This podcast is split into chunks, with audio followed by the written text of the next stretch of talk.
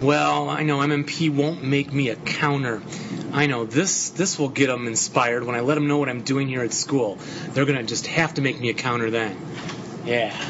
Good morning, Mr. Kleinschmidt. Oh, time for homeroom already? Yeah. Oh, hi everyone. Hi.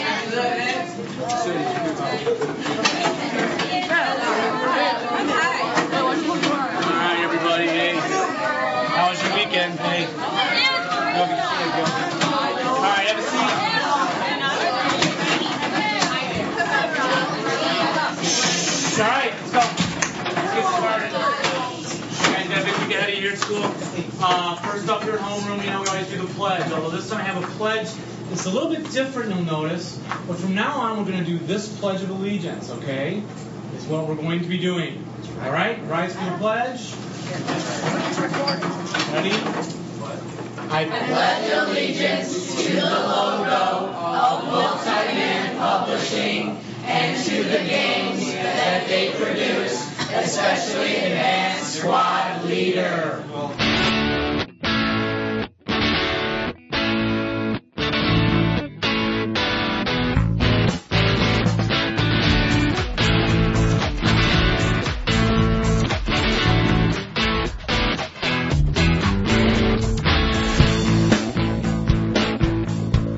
Hello, everybody, and welcome to another exciting episode of the Two Half Squads, the one and only podcast on the net dedicated to the greatest game in the entire universe.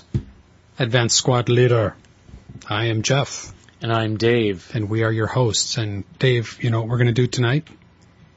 What what are we doing tonight? We are Nate? going to talk about Advanced Squad Leader, the greatest game in the world. again. Yes. That's like all we talk about on this show. yeah, I know. I know, it's getting to be a habit. oh, it's May twenty fourth, two thousand ten. hmm And we are in the Chicago area. Recording episode thirty seven. Yes, 37. Happy to be here. You're looking well. Thank you. And so are you. Have you been playing any squad leader lately? Well, yes, I've been back into it a little. I noticed in, in um Back into it. Were you out of it? Did you fall yeah out of it? April I didn't have one game. Whoa, I looked really? at my list. Yeah. Has that ever happened before? No, I Whoa. don't think so. There was the um, long Saturday days like the ASL Open Yeah. and the well, we played a fourth of a game that day, but Yeah. that didn't count. And the Little Wars, right, was a Saturday. Right. Yeah. so Little that Wars. sucked You didn't up play half the squad month, leader then, so- right? Yeah. But May has been back. Sure. back I to bet it. Laura's uh, worried about you. No, I don't think she actually noticed. Really? You think? Yeah. Yeah. Yeah, but that's still gone all day. Wouldn't that be Today's- something if she came up to you and said, Dave, you know what, honey? You haven't been playing squad leader, and don't think I haven't noticed. I'm worried about you. Do you have a friend who quit painting miniatures, and his wife actually was worried about him. Really? Yeah. That's really cool. Yeah, he's kind of given up on this gaming and painting thing, and wow. well, and he did ask for a divorce later. So Oh. I don't know. Yeah. Oh. but, Oh, that's too bad. but she Well- noticed. That's. I'm glad you're then back into it. I didn't realize you were out. I, I guess I didn't notice either. so Oh, I'm you were not- with me for two of those days. yeah, I but- know. I still didn't notice.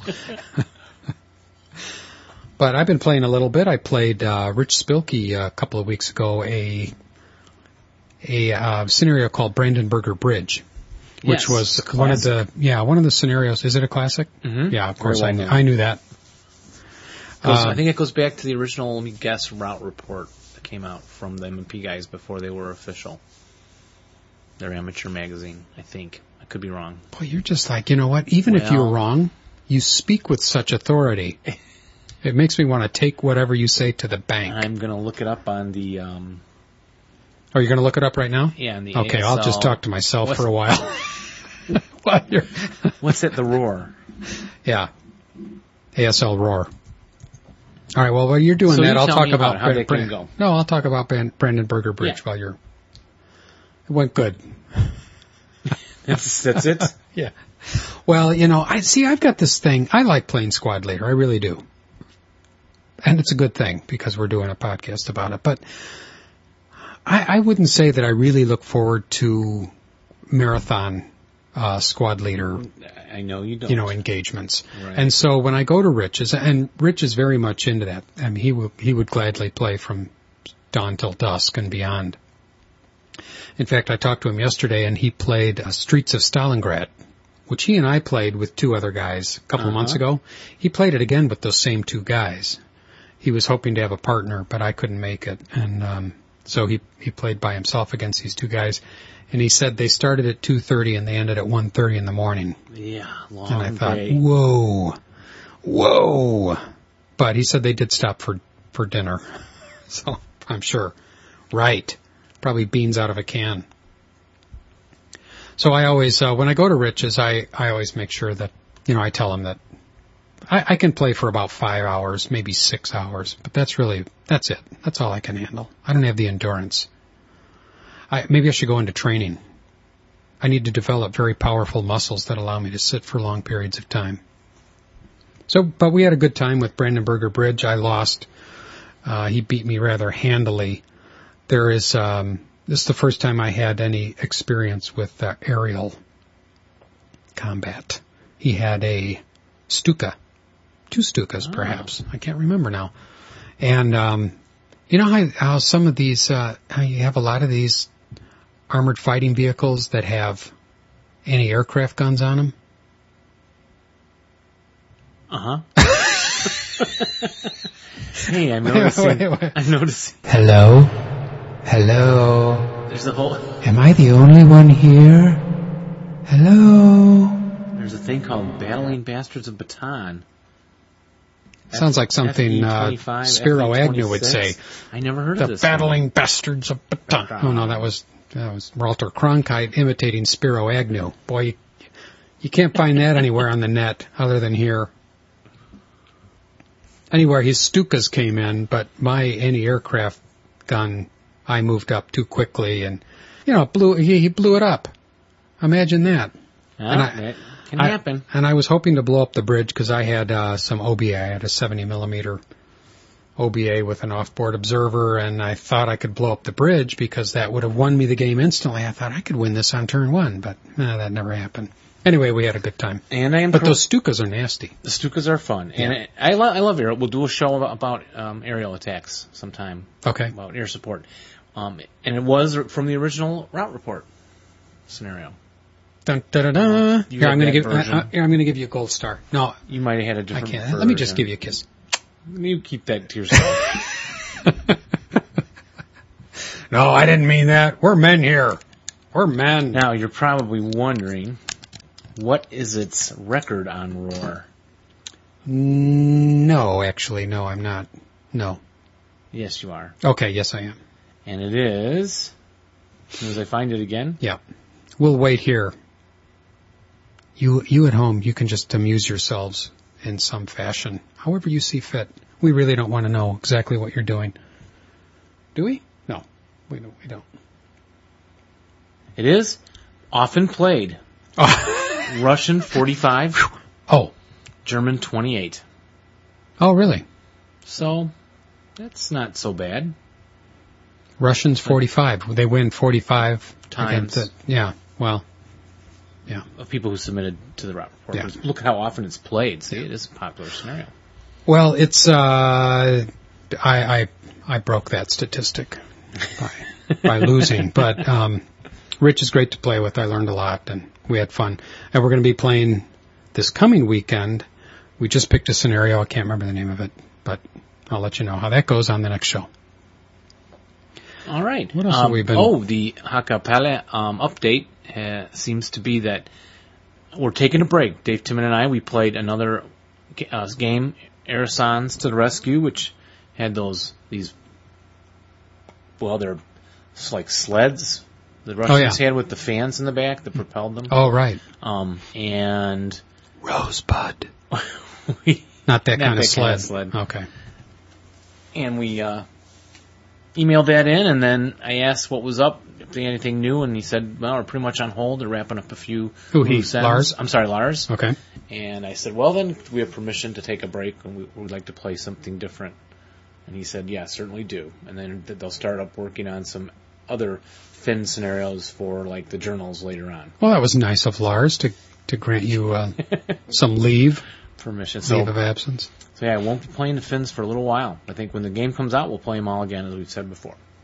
That'll be a relief, sort of, won't it? Though, though to get Yes. get some time in to play some other things. So what are you gonna what are you gonna delve into? You got something well, in mind? He, Dave mentioned the F- Lefranc Soror. He said, "How about those French things you talked about on the podcast?" yeah, I like to call them those French things because I can't left Frank can't say left Frank. Which, uh, Tour. So I said, "Yeah, let's let's do the Russian Revolution back." oh yes, which you got so, so- excited about when we opened that. Yeah, So I think I'm gonna. yeah, that try looks like one. fun. And then you and I will finish up our um, Action Pack Five we've been playing. Yeah, well, the summer's coming up. You've got some time off. I've got uh, Monday evenings open, and we're going to be playing regularly, which I'm very Yep. excited about. We've actually got two dates on the calendar. Yep. So it's how you make it happen. Most excellent. Well, what would you like to do first tonight, Jeff? Why don't we play the closing music? And then, No, that would be oh too no, out of order. really, okay, for my no, taste. we don't want to do that. All right. Do you want your what's How in about the a- box? yeah, Want let's do your what's book in the review? box. Would Ah. you like You got a lot. You got we got a lot on the on the or table. the main OBA? Got it. We're going to start some OBA. Oh my God, So open with what's in the box? Well, that we- how do you say that? what's in the box? Ding ding ding ding ding ding Which one ding do ding. you want?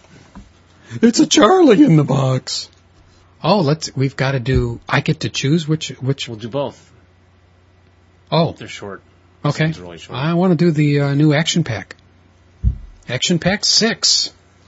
and I will do from the cellar pack three. Wow. When did you get this action pack six? I saw that it was uh, that they were mailing out, but I know you're you're usually at the bo- the bottom of the list. How does that happen? No, this one came from Alex Key. Oh, it did. Okay. So probably you got it quicker even than from MMP. I cut a deal. Well, I would, Yeah. I'm not as anxious anymore when new product comes out. I'm getting kind of old.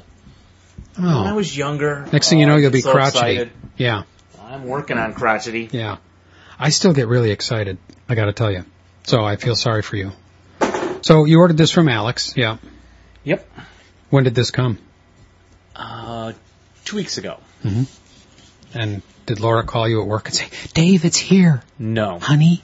no. Call the She goes, "Oh, principal's there's your office. Package. It's on Could you the put thing." me through to Dave's room? It's an emergency.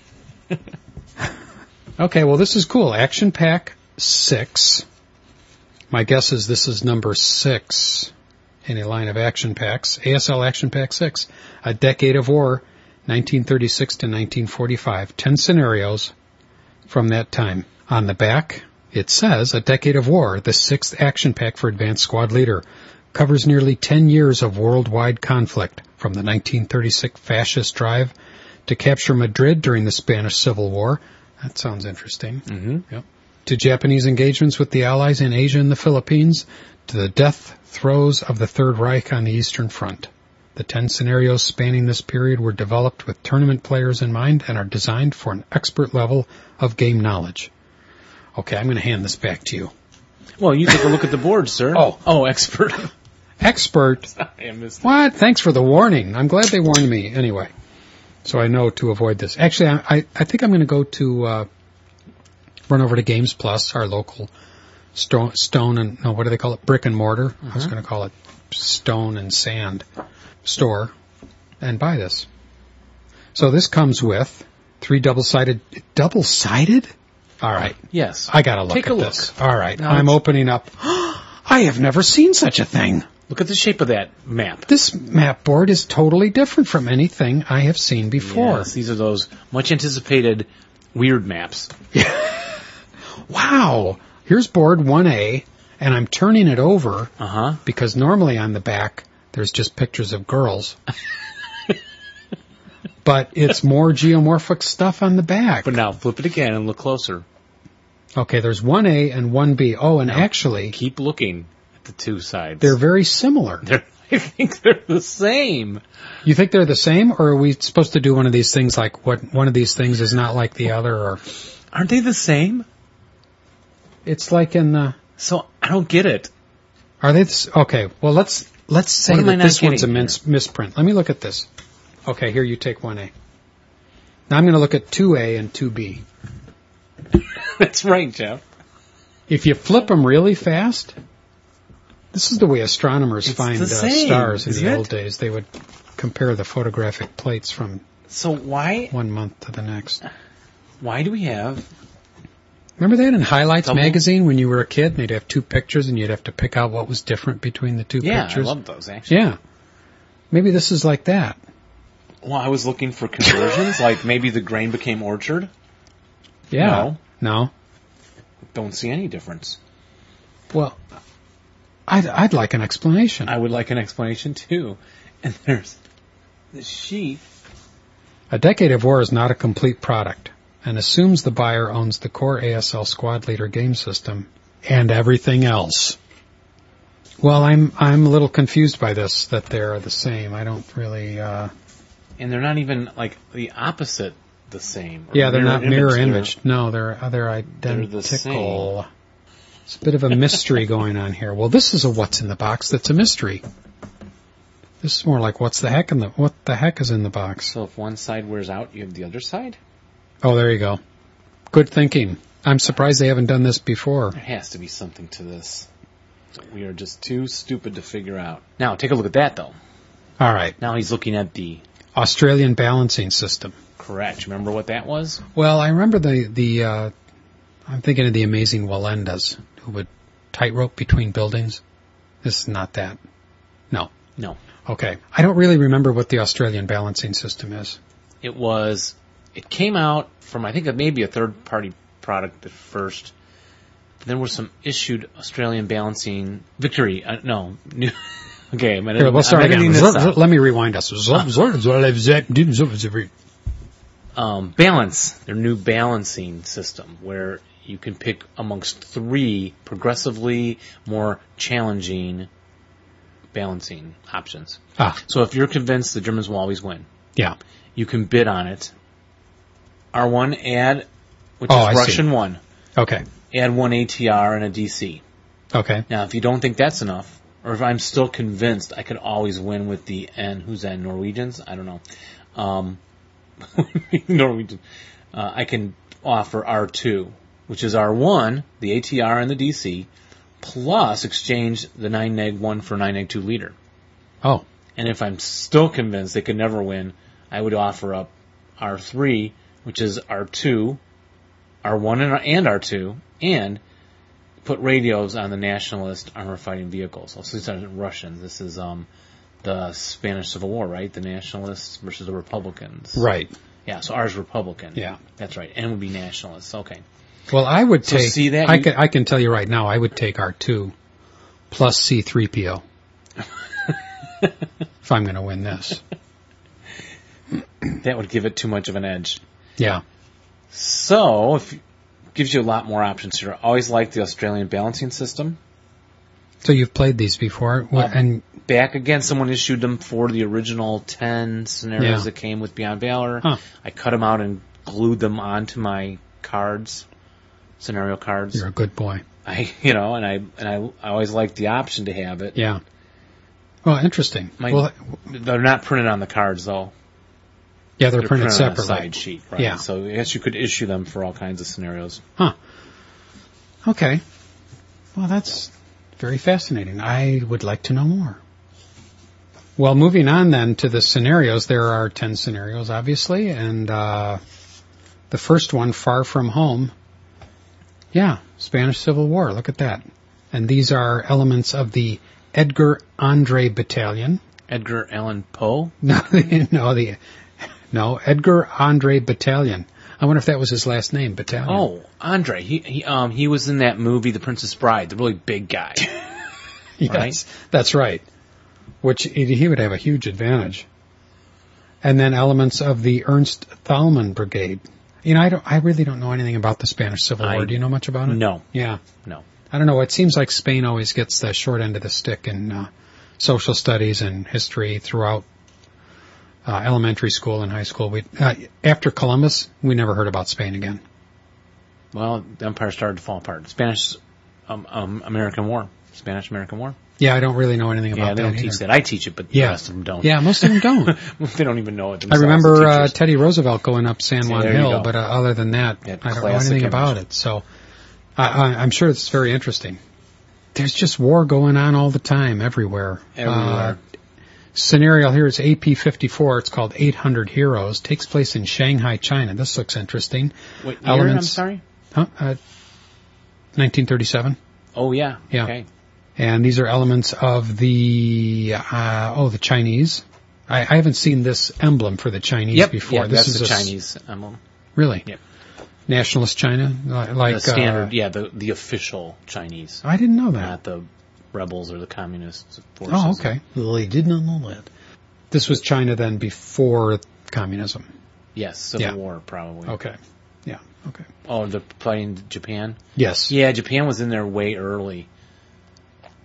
The Mukden incident. There was a train.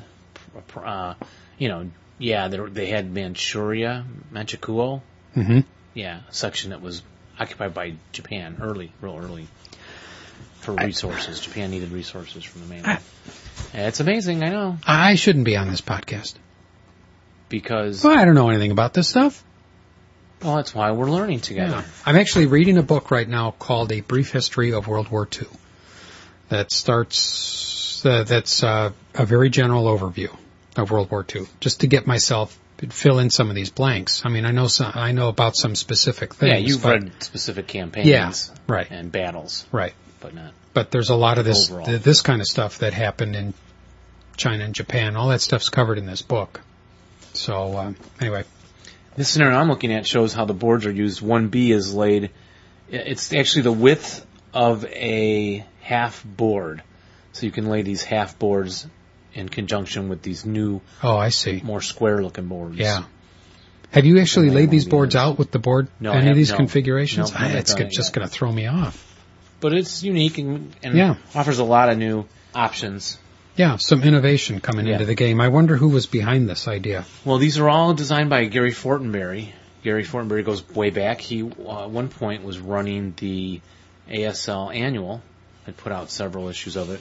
He was the editor and producer, and he had his own fanzine also, A Slug, Advanced Squad Leader Union of Gamers. Put out Oh. a lot of great scenarios Wow. that later on he put into the annual, which I liked. A lot of people hate that because, oh, we already have that product, but I love it when it, third parties get into the official annuals. Yeah, You know, I think I like it. Gets a bigger audience for them. he goes way back. Yes. I got to tell you, He this, took a break for a while and he's back again into the ASL world. Welcome back, Gary. I got to tell you this true story. This is an aside. We can cut this out. I was with a friend of mine about 20 years ago. We went to Washington D.C. We drove there together, and we wanted to see the sights. Probably 30 years ago. We went to. It took a tour of the White House, and uh, we're going through the White House. So we got to the ballroom. I don't know. Can't remember what they call it, but it's the ballroom. And there was nothing in there at this time except for this big table. And the guy was talk was talking about the ballroom. This tour guide. And my friend goes up to him and he says, How far back does that ta table go? About six and the feet. guy said, I'm not kidding, goes all the way to the wall. he did. I'm not kidding. And he wasn't kidding. I mean, he wa- he, Just the way he, he just perceived says, that at yeah, that moment. oh, it goes all the way back to the wall. And my friend said, oh, c- oh, thanks. And then he came over to me. and I, I heard this and I just thought, I, I can't have heard that right. It's too good to be true. so I haven't been back to Washington since then. It's more than I Well, can don't take. let that keep you awake. Oh, okay. All right. I, I shouldn't can the whole city based upon that. All right. Anyway, some great looking scenarios there. I thumbed through them all. Do you want me to read any more of those? No, I'm I'm good. Uh, three boards, Australian balancing, And this balance is, uh, provisions, and ten scenarios. Was it? yeah, and these cool new boards. I mean, and it's $35 for this action pack, by the way, which Yes. is Seems a very little reasonable. steep to me. Oh. You think so? well, it's new boards. It's new boards, but thirty-five bucks. What were the other ones? I don't know. I don't know, but I had this idea that they should, I think they should give away starter kit one. Should oh, be free. Just get people into Get people into it. it. That's not a bad idea. Yeah. Perhaps, of course. It's easy for me to Not spend their money. It's not money out of my pocket. well, here from the seller, pack three. More what's in the box. Yes, and we've had this one for a little while. Finally getting around to it. Our box runneth over. And what you'll see, Jeff, And I'm sorry, this is from Le Franc Tuer, That that's just a company that keeps on giving. Yes, it certainly. We certainly didn't we is. didn't have to buy that one, did we? Uh, this was a wonderful donation from our friend Xavier. Yeah, that's Vitri. great. Yeah. In his opening, he says the Waffen SS fielded some of the best soldiers in World War II, but also some of the worst. And that is true. They had a lot of recruits that they pulled in from different places around the world, which struck me as very odd. Hmm. Right? The SS was supposed to be like the core Hitler fanatic groups. Yeah, that was my understanding. And yet they'd go around and find these anti-communist people who could buy into this super nationalist concept, and they could be from other countries. And they brought them in and made them into units. And they all did not perform as well, of course, as Mhm. the German ones. But what you have here are some historical notes on the vehicles that are French, now issued in black to go with your SS counters. So as the SS captured French vehicles, Oh, took them into their own army. You have uh, actually well, here's a T-34, so that's a Soviet one issued in black for the German SS to use, as well as a they call them Panzerkampfwagen B2, Panzerkampfwagen 35 S739. That was a French one vehicle, and a whole bunch one, two, three, four, five, six, seven. Well, seven that seems- vehicles issued like that. like a good use of uh, a good practice of uh, recycling. And they may as well. I mean, the French had the had the biggest They did. standing army, well, very well provisioned army at the beginning of World War II. So you're you're opening that like it's diamond necklace. I'm opening the tray of counters. Yeah. which have come out of their binding, these pop out really easy. None of these, you know, corners very clean here. Yeah, very clean cut. Still want to use your corner cutter Yeah. to get them nice and roundy, Oh yeah. but still uh, issued here some flaming tanks in black to go with the Oh, SS, let me see that. Let me, let me, let me, give me that. Give me that right now. and then the aforementioned Oh, that's beautiful. These are flaming tanks. for your burning wreck counters. There is a section of German colored counters. E EZB-2740 was French. Oh, it's also issued in the normal um, gray for the Germans, as well as in the black. And you get gray colored turret covered arc counters, so you don't have to use the s- white ones. White you can one. use the colored. Yeah. And there's a whole slew of leaders here. And I don't see a Kleinschmidt. Ah. Dave, you're gonna have to change. your- Piper, ten change your neg name. three. Yeah, change it to Piper. Yeah. Wunshi, these are look historical. Meyer, ten neg two. Those sound like uh, Battle of the Bulge names of the generals there, if I remember correctly. And, I'm sure you do. And two black Panzerfaust counters to mark your Panzerfaust on your tracking sheet, where you track the number of Panzerfaust shot off. Yeah, I was gonna ask you. Actually, I was gonna ask you later if you ever use the track the uh, the tracking sheet. No, Why is that? I, I remember Yeah. where we are. It's such a nice, many? colorful thing. It is. I'm gonna get it out and start using it. I haven't. People have been teaching me wrong. They've been leaving that off, and I feel a little gypped. Well, you can add it in. Yeah, I'm gonna add it in. So that's cool. Those counters are very cool. And then uh, ten scenarios. What kind of locations? What kind of years on that? Well, let's see. Uh, I don't know if these are in order. I'll take a couple. Here, okay. Here's uh, FT101, Fire and Ice, uh, Battle in Yugoslavia, boards 15 and 9. These are elements of the uh, all the partisans against the Germans.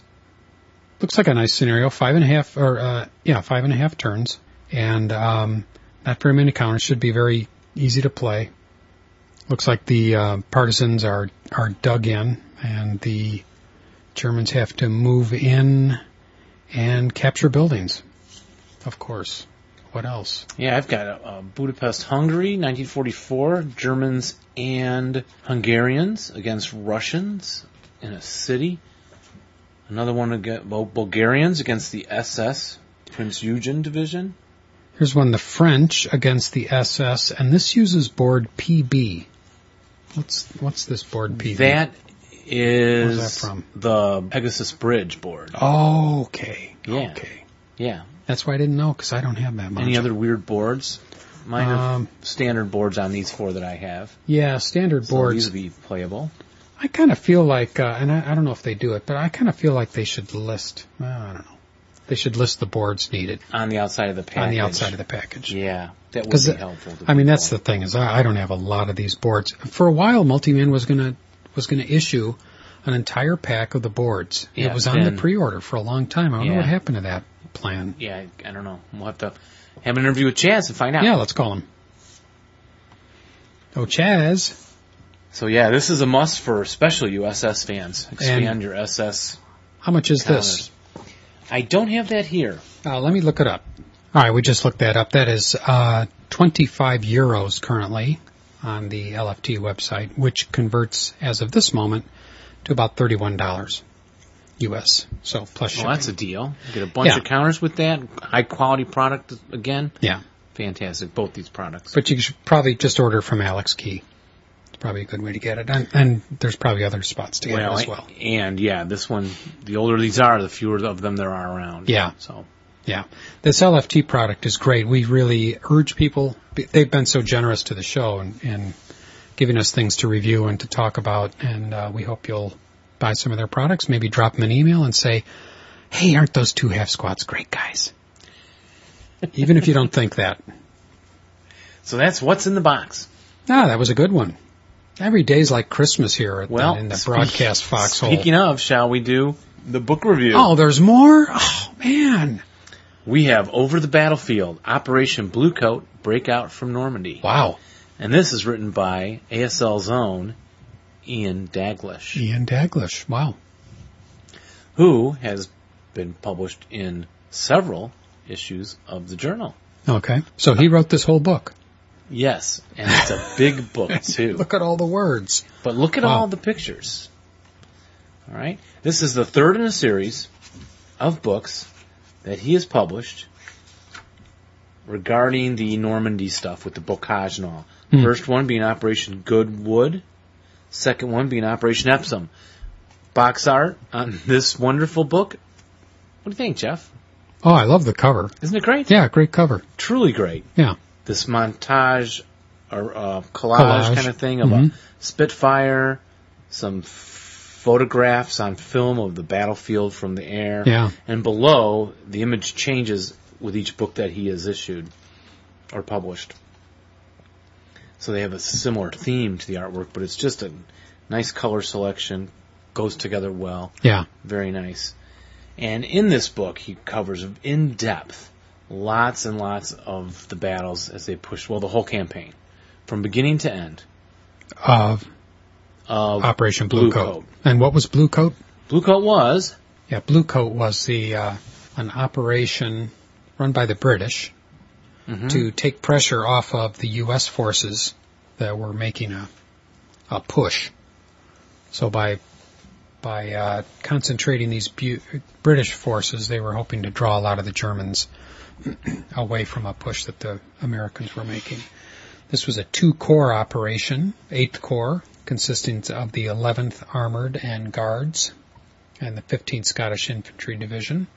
Their objectives were Saint Martin, Saint Martin de Besquez, uh, Foret l'Evêque, Le Beni Bocage, and Vire. and this book will If cover that's what their all their their exploits. skirmishes, Yeah. exploits, Wow. battles as they fight their way through. Very, very thorough.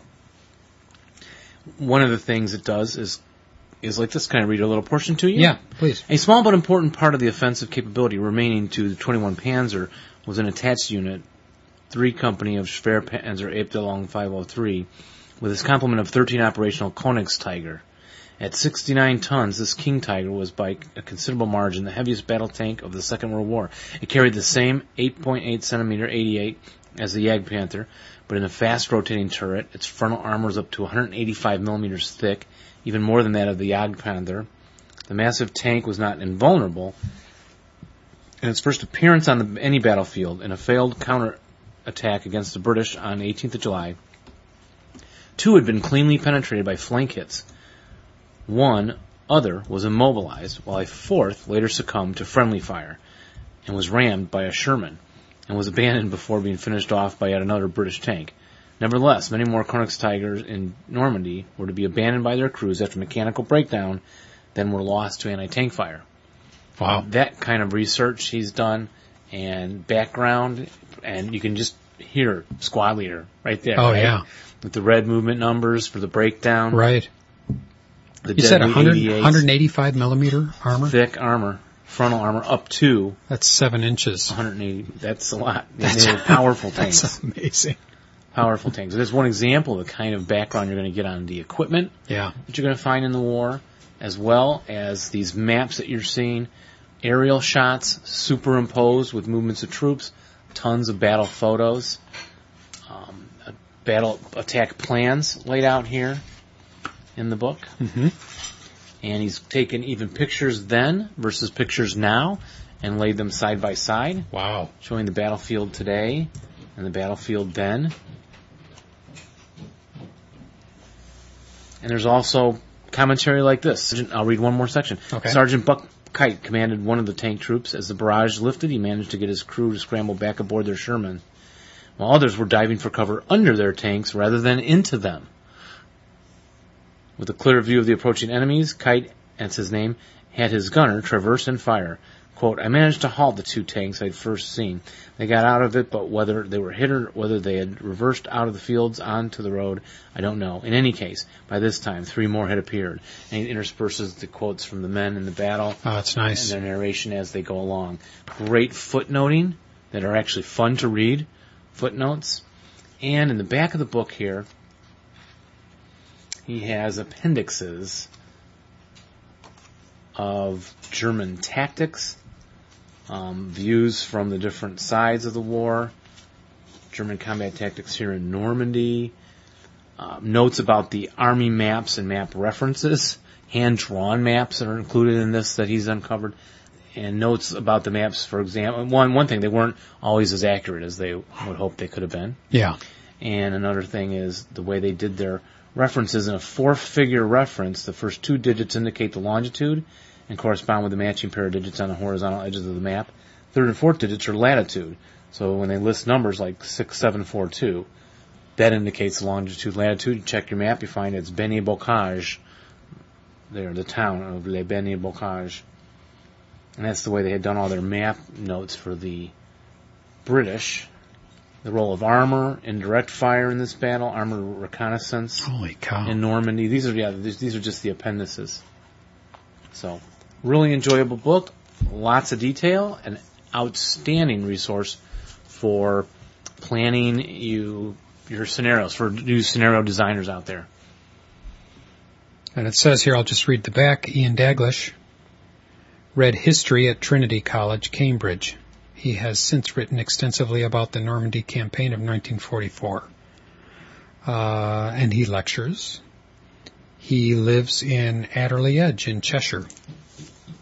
And this book, Operation Blue Coat, is available in hardback on Amazon.com for uh, $31 and also available in paperback for 16 Oh, it is in Five. paperback. Yes. Now. Okay.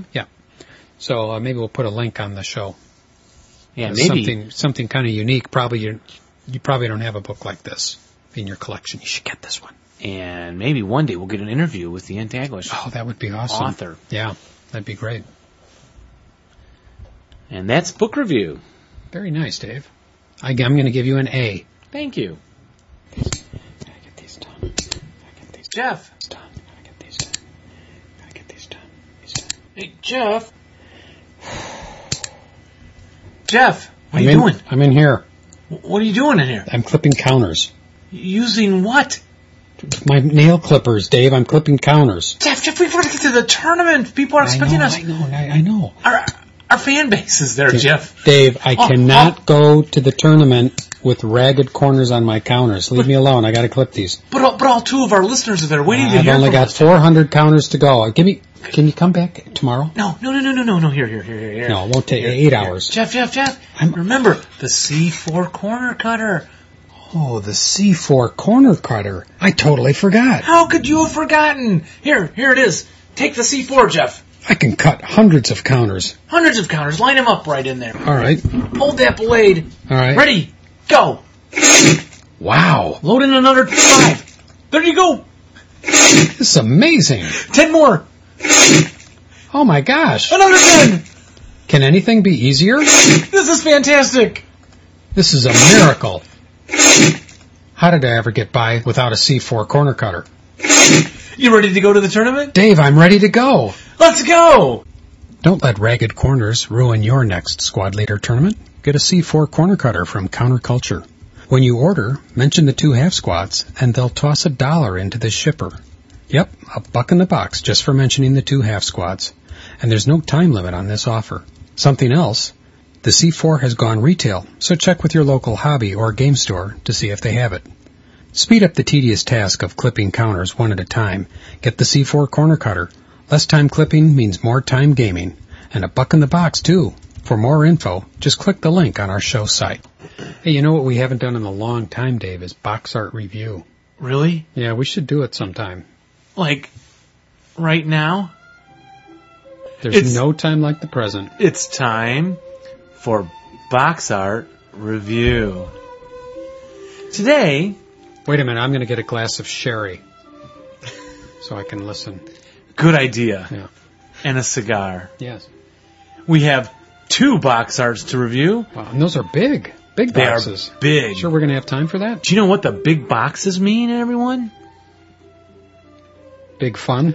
Big fun in a big box. I don't know. it means they're historical modules. Oh, from the good old days when the historical modules were big. And it's Comp Group Piper 1 and Comp Group Piper 2. Let's first look at Comp Group Piper 1. First of all, we notice, well, Rick, welcome. Oh, why thanks. what are you doing here? I heard you guys were doing box art review and I couldn't wait to be here. Excellent, Rick. We're glad you could come. It's a little creepy. Did you just let yourself in? well, don't tell anybody. We see what season is. Looks like winter to me. You bet. 'Cause this is the Battle of the Bulge. And look how nice and crisp and wintry this painting looks. That's beautiful. What does comp group Piper mean? Any idea? Yes, it was. sh- Now I'll- I'll blow this totally, but it is General Piper, or he was the l- German Fallschirm Commander Jägermeister Heine Kaboodle, who was leading the German troops. Oh, okay. And his Kampf group means battle group, Right. and one means it's a two-part game. So we notice this. I think it's a nice, crispy, cold, chilly painting. Really captures that wintry look. Almost looks like a photograph from this angle and from this distance. You know, this is a fairly realistic painting. Yeah, You're It is a right, fairly Jeff. realistic. Yeah. Now, compositionally, I suppose the triangle appears with the first tank, but we do have this line of tanks going back in the di- in the distance. You do notice, Did you study geometry too, along yes, with we- art? of course, Yeah. math it relates to everything, Mr. Hallett. Okay. But he still can't add. No, still have ad- addition problems. We do see. Look at as things get further back in the distance, they grow They appear smaller. fainter, Appear smaller and fainter. They appear smaller and fainter because the very air would cause them to become grayer. Even on a clear day, you'll notice this phenomenon. Now here, in the Battle of the Bulge in the Ardennes, we have a misty day. Lots of mist rules being used in this game, ladies and gentlemen. Historically, very accurate painting. Wish I knew the tank type. It should. It looks as it's not a. Is it a panther? No, it's a. I strangely don't know, and I know my tanks pretty well. But we see a demolished jeep in the foreground, which leads off the page to the right, off to the bottom, framing the tanks themselves. And this is not by our normal artist. Oh. I think he had passed away by then, right? Oh, really? I thought these don't these go back a few years? It does, but he has still passed away, Mr. Oh. Parrish. Okay. This covered arc, covered arc, Yes. this turret covered arc, this cover art is by a man named Shin Ueda. Now, Oh, okay. I hope that's his last name. Otherwise, it's some kind of abbreviation. Yeah. UEDA. Shin Ueda. I think he's a fine artist. Hmm. Yeah. Painting style, little. Um, you, can- you can kind of. It's almost like some of the brush strokes seem to add to the crispiness of the winter scene. So it's a new artist, and I prefer his work over the artist of Comp's Group Piper 2. What do you think? Which one was better, guys? Compositionally, I would say Comp Group Piper 1 is, uh, is a better piece. Yeah, isn't it though? Yeah, it just seems more balanced in the frame, the way it's framed. With the Jeep on the bottom. Yeah. Yeah, Or- the, the Piper 2 has all its stuff on the bottom. Yeah, not even the bottom half. yeah. Bottom of the third. third. Now there's the rule of thirds concepts where thirds are good, but there's nothing in the upper There's nothing third in the middle except third, The really. graphics of the of the box, which are nice graphics, very German looking Kampf group Piper with the Iron Cross. They could, you know what they need right in the middle of there is a dragon, like a fire breathing dragon. Why? Huh? Why? Dragons make everything better. it might help. A dragon crashing through the trees. Yeah. In the background, attacking the tanks with flame throwing breath. It would be very, very exciting. But we don't have that, do No. we? No. And this artist is KM in a circle is his signature in the bottom. Mhm. And I don't have the rest of the box. I have a note on the inside of my box cover which says arrows are all wrong. See annual 96. So if I play these scenarios, I'll remember the arrows are all wrong and look them up in annual 96. Wow. Yep. It ain't working for me. Compositionally, it seems like it's, um, there's no, d- it, it looks fadey. It, it looks, um, you know, like it's airbrushed more than like painted with a paintbrush, which probably, that if that is true, the technology then for airbrushing wasn't as good as today with computer graphics they can- they can do in this stuff. It's a Sherman with a blown out maybe Panther. It's hard to tell uh, with some debris and a lot of mist, which is historically accurate and, and very nice. But It's not bad. It's just not as good as, it's not as good not as, as the good first as one. Shin Ueda. Yeah. And they should have got Shin to do both boxes Yeah. for continuity. And that is box art review. Well, it's been a long time coming, but I think it's time that we talk about OBA. Offboard artillery. Yep. Haven't I've been a little frightened of this one. Well, it's a long little rule section, Yeah. but a whole lot of fun. It's a lot of fun, and if you if you want to have some fun, that get into it. Though, really, you know, and I've read through the rules pretty thoroughly, but if if it wasn't for the chart, I never would be able to figure this out. The chart is a marvelous piece of work. I, I it's hard for me to believe that they published the rules without the chart originally, because I don't see how anybody. Well, it's it's not my thing. People figured it out. I know people could figure it out. Better minds than mind than mine. Again, my friend Wally would teach me all this stuff. I would then I'd go back and read it and see if Yeah. he had it right, which he always did. Yeah, it's pretty amazing. Though you know, really, the the rules are not that long. It's one, two, three, four, four pages plus a little bit more. But it's one long sentence. it's amazing. Um, but essentially, I mean, what is our off-board artillery, Dave? A bunch of big cannons Yeah. firing from off the board. Yeah. This would have been a good time for us to talk uh, with Rick, Rick Hollander, Oh who yes, was in who was in artillery, that is correct. yeah, in the army. We had him on last time. We should have had him on this time as well. but um, so what happens? So with off-board artillery, what happens with off-board artillery? It first of all, it uh, you don't have off-board artillery in every single scenario. It has to be designed. It has to be assigned in the scenario rules, uh, the scenario Special rules, SSR. Yes. SSRs, and with a radio for your leader. Yeah. So the SSR will say something specific, such as the Germans get two modules of OBA or something like that. And uh, It'll list the size, right? 100 yeah, usually it's the millimeter, size, 70 millimeter. Yeah, and the last uh, scenario that I played with Rich as the Russians, I had a 70 millimeter offboard mortar. I mm, was it the mortar? No, it wasn't. It was a 70 millimeter offboard though, artillery. And I had an offboard ob- observer. So there's a couple of different ways that you get to use your offboard artillery. One is where you have a radio and a good order leader who has possession of the radio, who has to have a line of sight to where you want to call in the offboard artillery. Uh, the other way is a good order leader who uses a field phone.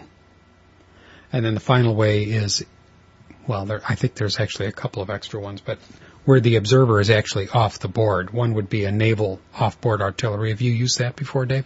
I have. Okay, and that would be a naval observer off board, where actually the observer is obviously off the board as well, but And still has to have line of sight. And the guns are all on ships. And the guns are on ships. Those are the big ones. Mhm. Yeah. Uh, I had an off-board observer on mine, and one of the advantages, one of the things I like about that is you don't, you always have radio contact. You always have, you don't have to roll for it.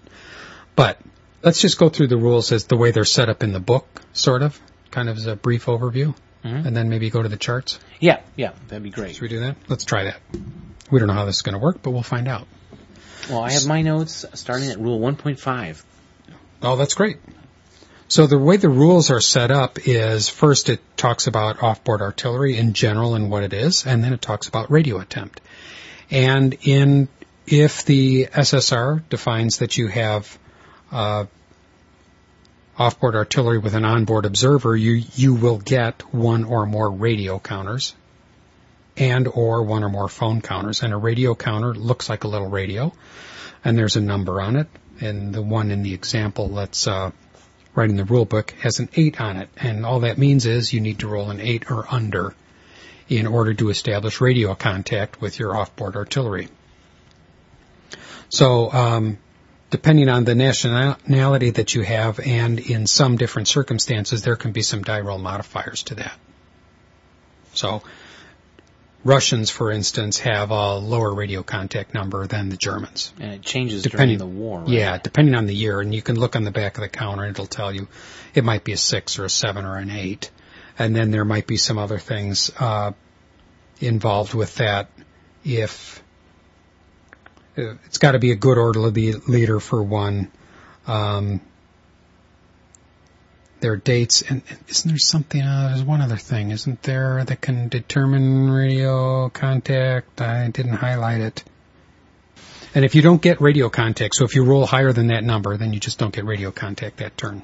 Yeah, I've never played a game where I've never gotten radio contact, but I have played one where I've broken my radio on boxcars. Right. Yeah, very frustrating. But you can still fix it. Yes. There's a fixed number. There's a break number With of a 12, one. and then there's a fixed number on the other side. Yeah. Yeah. Uh, and I should, I, let me rephrase that. If you don't get radio contact, it doesn't mean that you don't get it for the rest of the turn. It just means you don't get it during that phase. Cause you can make, you can roll for radio contact either during the prep fire phase or during the defensive fire phase. So whatever comes up next. I guess it would really be for that turn, wouldn't it? Yeah. Yeah, I guess it would be. So once you've established the Player turn. radio contact, then you get to get battery access. So just getting radio contact alone doesn't mean you're going to get battery access. And battery access, so if you make the call on the radio, They might And- say no. they might say no, the Yes. ba- battery's busy or Nine. the battery ran out or, you know, we're out of stuff Ixnay. or, yeah, we're sleeping. Leave us alone. Don't bother us. So in and this is kind of interesting because for the for the battery access they go to a totally different way of determining that. You think, well, you just roll dice again, but you Yeah. don't. Now in this in this case you use chits or you can use playing cards. Uh, and the standard way this works is you get uh, five black cards and two red cards, and you put them together in a little deck and you shuffle them up. And after you get radio contact, you get to draw from this deck blindly. You don't know what you what you're going to draw, obviously.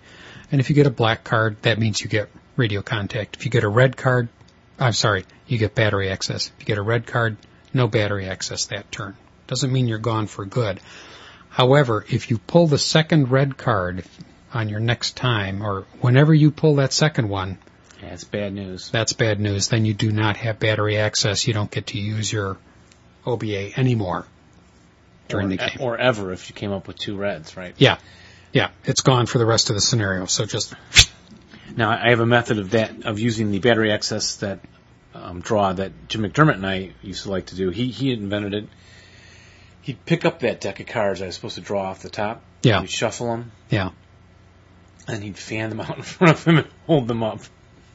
And then I would draw from that fanned out deck. And the beauty of that is you're getting to watch your opponent as he draws and is going to, you know, put his hand close to the red or to the black and, you know, a little strategizing. And we allow each other to reshuffle them before. And then some, sometimes I would always pull off the end. So he would move the red chit, red card to the end, you know. Yeah. And then I would shift my, you know, it's just a lot of fun. Yeah. I recommend that method. Yeah. It's like the, it's like a shell game. Yeah, little shell Yeah. game going on. Yeah. Yeah, it's fun. Uh, there are occasions where you have to make a second draw, though, in there. Yeah, that's when you don't have a you don't see a enemy unit in the fire area That's right, if they are unknown. unknown. Yeah, if they're unknown, if you've picked your target and where they are is, is unknown, then you have to draw again. If you get a red one, you don't get the battery access. If you get another black one, then you do get to have the battery access. So that it just, which kind of makes sense. It just, it, obviously, as a, as the player, you're omniscient, Correct. but as the little, gu- little people on the board, obviously can't see everything that the player can see. So they have to add that little extra Yeah, and I uh, think the- randomness to the, it. the OBA crew is more reluctant to fire in if they if you're not sure you have a target. Right. Right. And so as you go, e- e- each time you draw one of the cards from the deck, that card goes into a discard pile and doesn't get reshuffled back into the deck, with the exception of that second card. If you ever, if you ever need to draw a second card to get battery access, that one gets put back in the deck. Right. but otherwise they get taken out. So if you draw a red card first, that gets taken out. Next time you draw, that red card is not in there. So kind of good, kind of bad. But as you go along, obviously there's fewer and fewer cards in the deck. Eventually you're going to get that second red card and you're, you'll lose your your OBA for the rest of the scenario. So it's good if you just slip your opponent five bucks and have them give you the black card. it's always good to know who's who's you know, who can be bribed. Um, so, and there are some chits uh, on the back of the DM counters. There's some black and red markers that you can use instead of playing cards if you don't want to And use stick those them in a playing cup cards. and draw them out of a cup. Yeah. Now, as you as you go along, you have to maintain radio contact from turn to turn, and so you have to keep rolling for that radio contact. And if you lose radio contact, it doesn't mean you lose battery access necessarily. It just means for that particular episode, you do not have radio contact, and you just you move along. Uh, field phones are a little bit better, a little bit easier to use Oh, can I jump in? The for calling in. when you lose when you try to get that radio contact again, Mhm. you have a neg one on the die, right? Right. So it's easier to maintain. And Oh, that's right. And the OBA, if you have an FFE one in place from the last turn, which is fire for effect, we'll get into that in a little bit. Right. Um, then you're you lose radio contact. Some people think you take the FFE off the board, Right. but it No. stays in place through the two FFE two, the second round of explosions. Right. Yeah. Yeah. So it's just like uh, as if you just lost radio contact Yeah. with the battery. Crews keep firing there. They keep You firing. Call the mission in. Right. Uh, now, for some reason, the rules put field phones at this point. I think they should have put them up with the radio With the contact. radios? But I'm going to cut these out. Hand me those scissors. I'm going to fix this. Change that up. field phones are just are a little bit easier to use because the numbers are easier. You, uh, the German field phone, for instance, is you got to roll an 11 instead of an 8, which 8 on the radio. So field Much phones are a little easier. bit better. Yeah, much easier. There is a, a issue with the field phone though, and that is that the field phone is connected back to headquarters by wiring. So you, d- you they've actually Strung written that into the wire. rules. They've figured a way so you can accidentally break your wire. So, and I just read through this the first time. I, I, I don't think I've ever played with a field phone, but this says that there is a there is an imaginary line that you run on the board in a hex row or something. in, or- in the hex row along with the field phone. And if you at any time get a die roll of, let's see, if you roll an original two for any sort of action that occurs behind that line, like high explosives right? going off and Yeah. You break the wire. Yeah. So, which is kind of cool. And then the field phone is removed. Can't use it again. Oh yeah. So they, you don't, want to, they don't get to fix the wire. And no, they don't have crews. They don't- the AT and T crew doesn't show by the up. time they find that break, yeah, yeah. Ah, we'll fix it for you. So, assuming that you have maintained your radio contact or your field phone, or you have an off-board observer who doesn't need to have either one of those, and assuming you've got battery access, the next thing you have to do is place a artillery request counter, which is uh, a little counter. It sort of looks like a uh, sniper counter, and you place it on the board in the line of sight of your observer.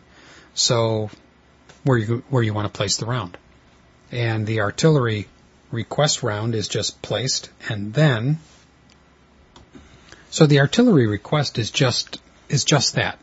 The observer has selected a point on the map where he would like the art- artillery to hit, and you place the artillery round, uh, the artillery request counter there. And yeah, I mean, if it's very obviously in the line of sight, you can continue. But if there is some question about it, you have to do, actually draw a line of sight, get out your thread, make sure there's line of sight there.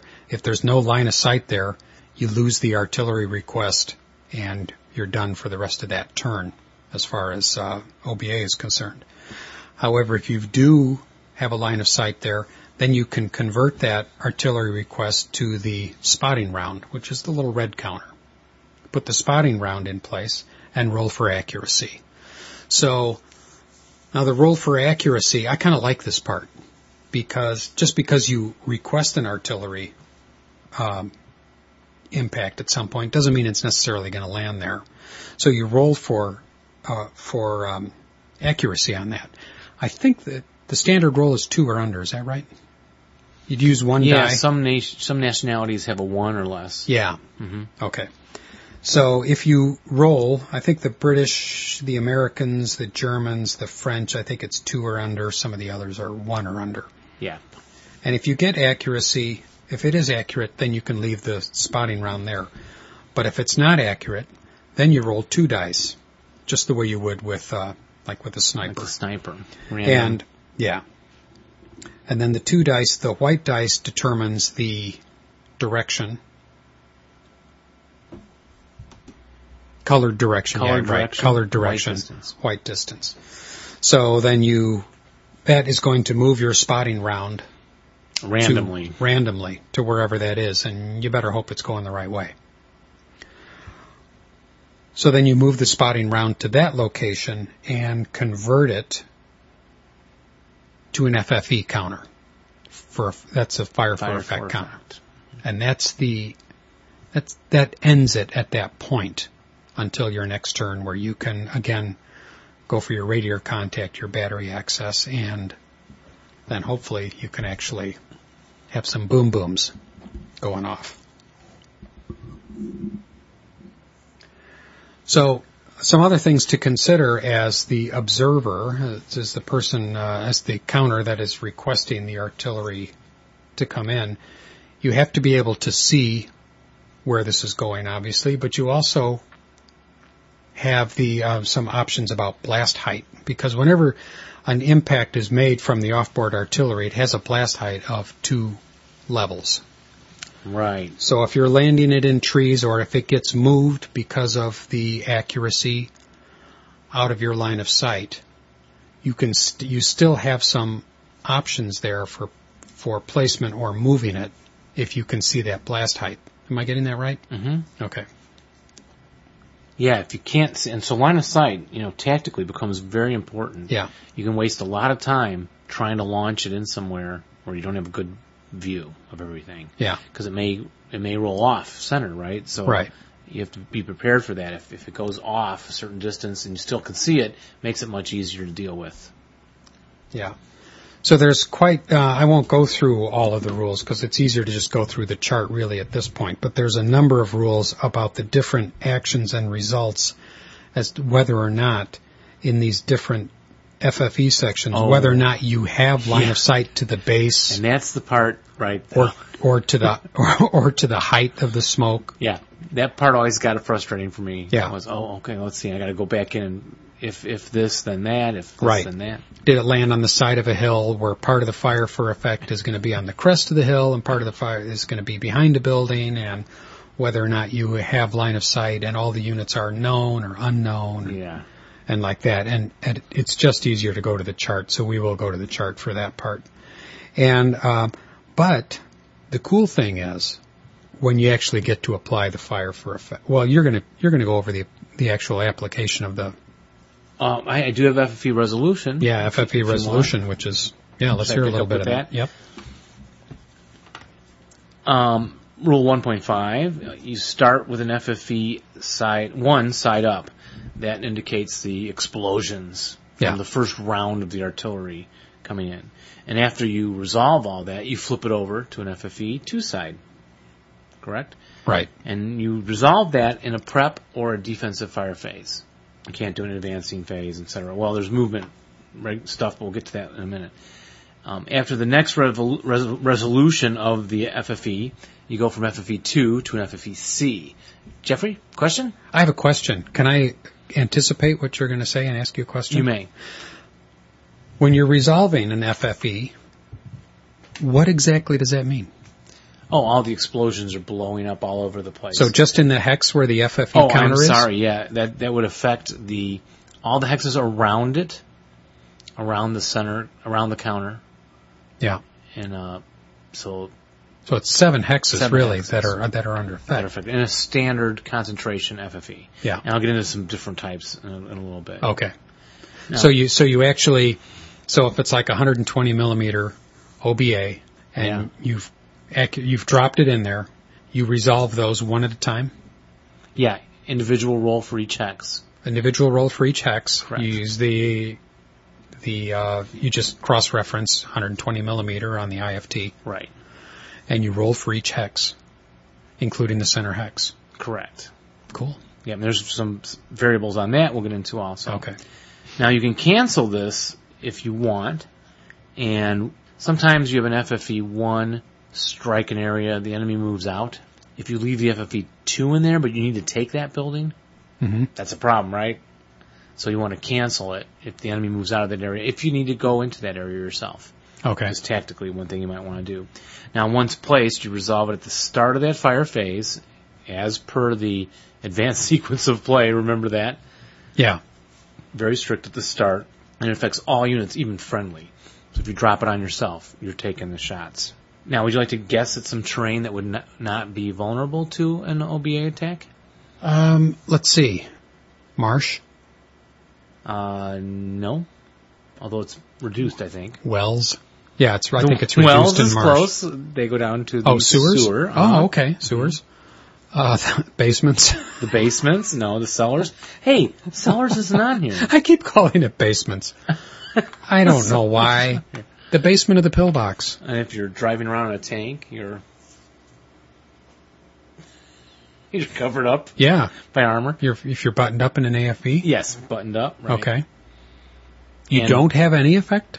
Right. Well, the vehicle does, but not the crew. Oh, okay. And certain climbing units, and I said CB 11.42 if you care. I don't care. So- Cer- certain climbing units. Certain climbing units. are Okay. invulnerable. Like goats and stuff like that. Yeah. Mountain goats. There's a separate title in each hex, as we've said. What I do is I have my opponent point at the hex, and I roll. It really goes fast. Just say, okay, you point at a hex of those seven stars. Of the seven, and you just go to through point, each one. I roll, you point, I roll, you Yeah. point, I roll, and you run right through it. And even a hex, hex is devoid of units that are empty, because Can be if effective. there's a possibility of fire, rubble, Okay. shell creation. Yep. Or you can destroy a bridge. a bridge, mines. Use an HE attack on a bridge can destroy the bridge. yeah, minefields can be turned up. Oh, I or never thought of reduced, mines. Yeah, yeah. actually. Okay. Fortifications can be eliminated, Yeah. and weapons, um, and or their effects versus hidden initial placement, of course, right? Right. And field phone cords. Oh, of I have course. written down yeah, from field your note phone about cords. the field right. phones. And and cemeteries probably would get all messed up. The bodies come up, Yeah. and then you Like in get out those Poltergeist. zombie Yeah, yeah. scenarios from the who what is that company? Yeah. Now, if you're entering an FFE during the movement phase, Jeff, do you know what happens to you? You played it recently. right? You gotta take the you gotta take the hit. That's right. You got to take the hit. Okay. Even if you're if you're in hexes that are under FFE fire, and you want to, and let's say it's your advance phase, and Uh-huh. you want to want to advance out of the hex, you got to take the hit, right? um, Just to oh, leave the advance. hex. Technically, is it advance? It's any movement phase. I wrote. I think it's any. I mo- think it's in, route. and I know it's routing. yes. Yeah. Yeah, I think it is Yeah. correct. Yeah, as long as that's there. So And you're FFE kind of you're E one, kind of two, or stuck, C. which kind of makes sense. There's a there's Yeah. this all this hell fire All coming down. coming down. You're not going to be moving anywhere. Yeah, and what's interesting is, and I always forget, when you're changing position or becoming more vulnerable within a blast area, you take a hit. Think of that. When you become more, More vulnerable, vulnerable, with less pluses protection, you take a hit. So when you're moving, when you exit a foxhole, Oh right, sure. you take a hit. When you claim wall advantage when you're in a building, so the building's plus three, and you want to go take a wall advantage, Oh, Right, which you goes just- down to a plus two. Yeah, you can just call. I'm, I'm taking the wall advantage. Oh, well then take a hit from Yeah. the LBA. Oh yeah. And when you're going up in a building, because you get a bonus for each level above you for protection in a building. So ground level, you're safer than up at the top oh level. right, right, right. So if you climb up a level, you take You a take hit, a hit. which I never remember that. I'm not sure people often move around up at buildings when when they're in OBA, but that struck me as I'm reading the rules, going, oh wow, you know, Yeah. forgot that one. and if there's FFE going on and in a building, it affects all the all of the obviously all of the Levels. levels of the building. Correct. Okay. Yeah. Now the f- first fire, movement, open ground, and non-assault apply in the movement phase only to resolutions. Yeah. And get hit each time you do these things. So you could move up at one level, take a hit, you know, roll an effect against you from the OBA, and then move up another level. You got to roll again each time you do them. It does not cause interdiction though. An FFE Right. cannot interdict you. Yeah. Now terrain effect modifier rule 1.52. Yeah. Um, not HA. What do I mean by that? Not hull. Not hindrance. Agnostic. I don't. no Not HA. height advantage. No height Oh. advantage. no height advantage applies Okay. because bombs are just falling all around you. Yeah. Crest does not apply. And then for you desert players, if you're in a deer, hillock, dune crest, not applicable. Um, hindrances do not affect the blowing up of the bombs around you. Right. Makes sense. smoke isn't yeah. gonna If there's stop smoke, that doesn't. shrapnel. Yep. They're not aiming at you. They're just lobbing these bombs in from overhead.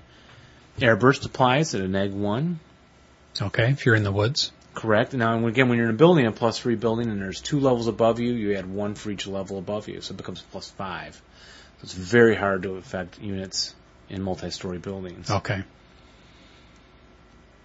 Um, wall advantage, bocage hedge, you reduce the TEM by one because the bomb's just falling in randomly. So you may get some some protection from that hedge, but not the full protection. Yeah. If it lands on the other way, and it, you know, and uh, gun shields plus one instead of plus two. Okay. Critical hits come up on snake eyes, and if you're if you're bombing your own guys, your Yeah. own dudes, fire for effect, their morale is lowered. Now, Yeah. How do they know it's their OBA not? And they the get enemy? frowny faces on them. Well, I remember. Oh, I know how. I know how. Because in the movies, you always see that. Like the guys are in the foxhole and you hear the shh. And go, oh, that's ours. Oh, they can tell They can tell by from the s- sound. Oh, sure.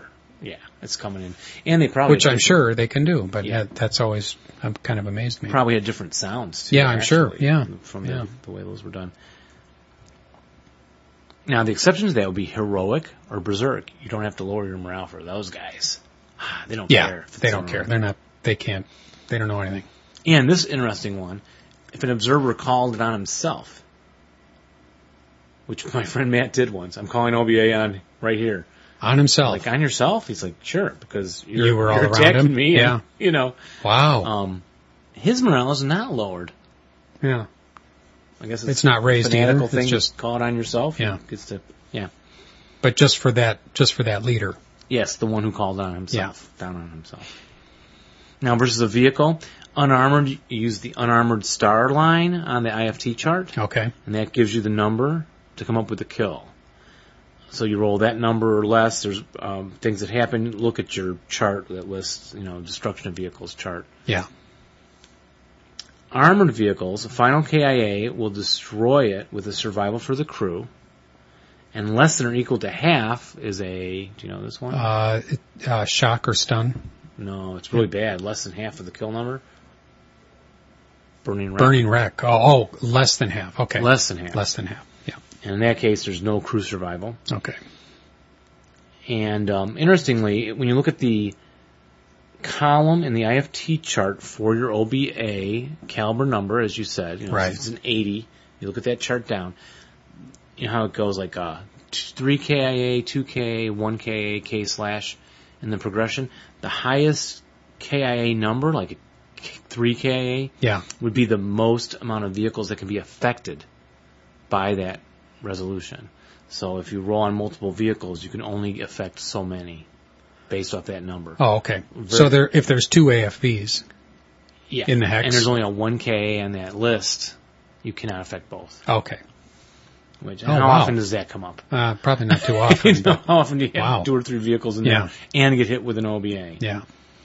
Now, hull down does not matter Okay. to an OBA. Yeah. or armor factor. So you go to your chart that lists, you go to the blue charts, and it's C1.55, indirect fire versus an armor fighting vehicle, IFT diral modifiers. It lists all armor factors less than or equal to 4 is minus 1 to the resolution, open top minus 1, and plus 1 for all armor factor greater than or equal to 8. And those are the modifiers you use on the resolution versus that vehicle. If you roll one greater than the K number, it's an automatic shock for the turret. That's what you were thinking earlier. Right. Yeah. And um, morale check task checks no effect versus the armor fighting vehicle, but could affect exposed crew collaterally as normal. And when you hit with an OBA, the original die roll is used to determine the armor facing, right? Because you're not shooting from the front armor. It's Right. just dropping in. Yeah. And that's, you use the original OBA die roll to determine the location of the hit. Now, um, do you think concealment counts versus OBA? No. No. Yeah. I would Bombs say aren't no. really looking at you. Yeah. They're just dropping in randomly, right? Right. And a high explosive concentration of greater than or equal to 70 millimeters is a two level, as you mentioned, right? Smoke kind of Right. thing. And it's a plus one line of sight hindrance. And the hindrance only applies, you know, so you shoot through six, uh, as you- we said, there's se- seven hexes. Yeah. affected The by center the hex OVA. and the six all around. Yeah, Yeah. if you shoot all the way through it, the Yeah. hindrance modifier is plus one.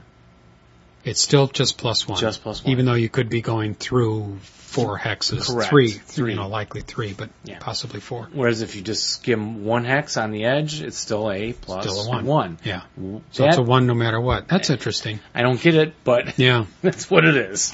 What So- what happens? Um, I, I don't think I've ever asked this one. What if you're dropping an OBA on a, and there's a sniper in one of the seven? Oh, Snipers affected?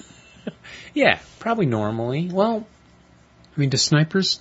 I mean, other than when you do a sniper. Oh, what is that called when you attack back? no, with a you sniper. cannot attack a sniper counter other than another sniper. Okay, Right. Yes. No, it would not be effective. okay. You didn't see it in your rereading, right, of the rules? I didn't see it in No, there. I No, didn't see it it just either, it occurred so- to me just now. Yeah, we covered all of it. No, Yeah. it doesn't happen. And um, a guy can only use one radio at a time. I don't know if that said it in your part. It's in mine. Yeah, that's right. Who, uh, who when he preps, he's prepped. You you can't move. You Right. prep with a radio counts as a prep. Yeah. It's not a concealment loss activity. So when you're, you know, guys concealed and you're calling, call using the radio, you don't have to lose your concealment. Okay. That helps them stay hidden. Yeah. Some notes on um, vision effects. All hindrances along your line of sight to your artillery request, as you talked about earlier, hmm all count, and they are cumulative modifiers to the accuracy die roll. So the more pluses, the you're not going to be accurate. Okay. Um, off-board observers, you mentioned how they're placed. If There's a hex along the edge they designate, Yes. like hex eight, six, and it's the third level, and they just designate that as a place to draw a line of sight from when your observer is off the board. So you have no radio on the board, and as you said, it's easier to have the contact. You don't have to worry about that. right. A fire mission lasts from the chit draw to the next chit draw, so the, the OBA explosions are happening the whole time. That's why when you're doing the movements, Yes. you're taking the You're hits. taking the hits. Right. And there are seven types of OBA. The two we mentioned, the high explosives and uh, concentration is one, Right. and the smoke concentration, which hits the seven hexes. Right. Then you get into a harassing fire. Which, The smoke is in it. That, that smoke was an interesting one. yeah, smoke you, can come really from all- effective because you can blanket You can- seven hexes and blind with people. two levels smoke yeah, or white phosphorus, right? Uh, correct white yeah. phosphorus also Yeah. and and that's not just a plus one per hex anymore right, yeah that's going Right. to blind people quickly Yeah. shooting through that large of a smoke area Yeah. now you have to call the type the fire mission you have to call the type before um, the accuracy die roll is made Right. you can't oh i didn't i wasn't accurate so i'm going to change it to smoke versus he Yeah. That's reason for expulsion right there. that is uh, smoke is not applicable oh okay the normal smoke non applicable rules mud deep snow marsh water obstacles rain heavy winds Okay, and you remove when there's gusts uh, actually you flip the dispersed you remove the dispersed counters of smoke when there's gusts and then you flip the solid smoke over to the dispersed side Right. you know just pull them all off Yeah. and if, if he lands off board, there's no effect. However, interestingly enough, so y- you launch a smoke attack and it lands off board, Mm-hmm. no effect, except the smoke drifts if there's wind. Oh, if there's wind, I So never you thought. actually have to put a board out there Yeah. and track it. Yeah, I, I mean, I don't know if that's ever happened to me, but it's right there in the rules. Yeah. Another type of OBA attack is the harassing fire. That's when you call an FFE1. When it appears on board, it affects two hexes from the center, Oh, okay. right? So it's a much bigger area. Yes. And it's Jeff's going to count up how many hexes. one, yeah, we should do that. And it's one third of the firepower, though. So it's a big reduction in firepower. Smoke is not applicable to a harassing fire barrage. Well, it's not a barrage, I guess, a, a OBA attack. 18 hexes. 18 hexes you can affect at a third firepower and use a blue counter to show that. Now, To show that it's harassing fire. correct, which I forgot. We I, we just use blue for one nationality and red for the other, Ah, if, especially if they both have OBA at the same time. But apparently the blue counter is supposed to be harassing fire only. so that might be useful, very useful if there's a lot of guys in open ground. Correct. What if You you wanna want to make a lot to of- cross a big open ground Yeah. area? Or you can blanket the exit zone. You don't know which way he's going to try and exit. but Right. You can try and blanket it with some, at least some firepower. Yeah. at the end rounds. Yeah. So tactically, great ideas. Uh, and how does that affect, is that still a plus one hindrance to shoot through, do you think? Yes. Okay. Yeah. Okay. And uh, almost lastly here, I have pre-registered fire rule 1.73. Pre-registered fire is only allowed by special scenario rule or do your own, hmm and only if the observer starts on board or is off board. So if he starts the game on board, he can pre-register, call in some fire to a hex. Uh, that means you record greater than or equal to one hex as a pre-registered hex. An artillery request in that hex allows several things to happen because it's pre-registered. One, you get an extra black chit. Nice. That's yeah, mathematically Into the deck. into the deck. Okay. Or bag of chips. Yeah. Chits. Secondly, you don't have to do an SSR a spawning round. You can immediately place your FFE1. Oh, cool. Yeah, you know where it's coming in. Okay. And thirdly, it's accurate on a die roll of four or less. Oh, wow. Instead of the one or less or two or less. Okay. And even if it's inaccurate on a five or six, you half the extent of error Oh, great. for that. And the last of the rules here in the OBA section are um, bombardment and rockets, and I'm not going to deal with those. Okay. you can see how long bombardment is, Oh, yeah.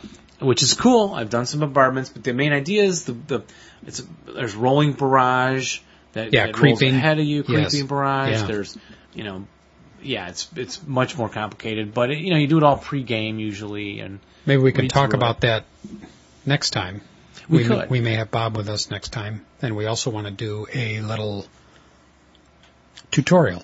Yeah, and I think we should actually stop here. And next Yeah. time we can look at the OBA flow chart, Yes. walk people through it. Yep. Do a tutorial. Yep. And maybe cover barrage rules Yes. on Aye. OBA too. That'll give us a great uh, second show. That would be super. People are going to be on the edge of their seat.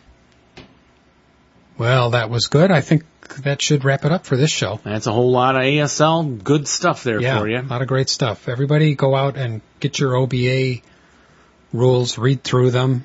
Pick a We'll go, scenario. pick a scenario. Yep. Get your feet wet.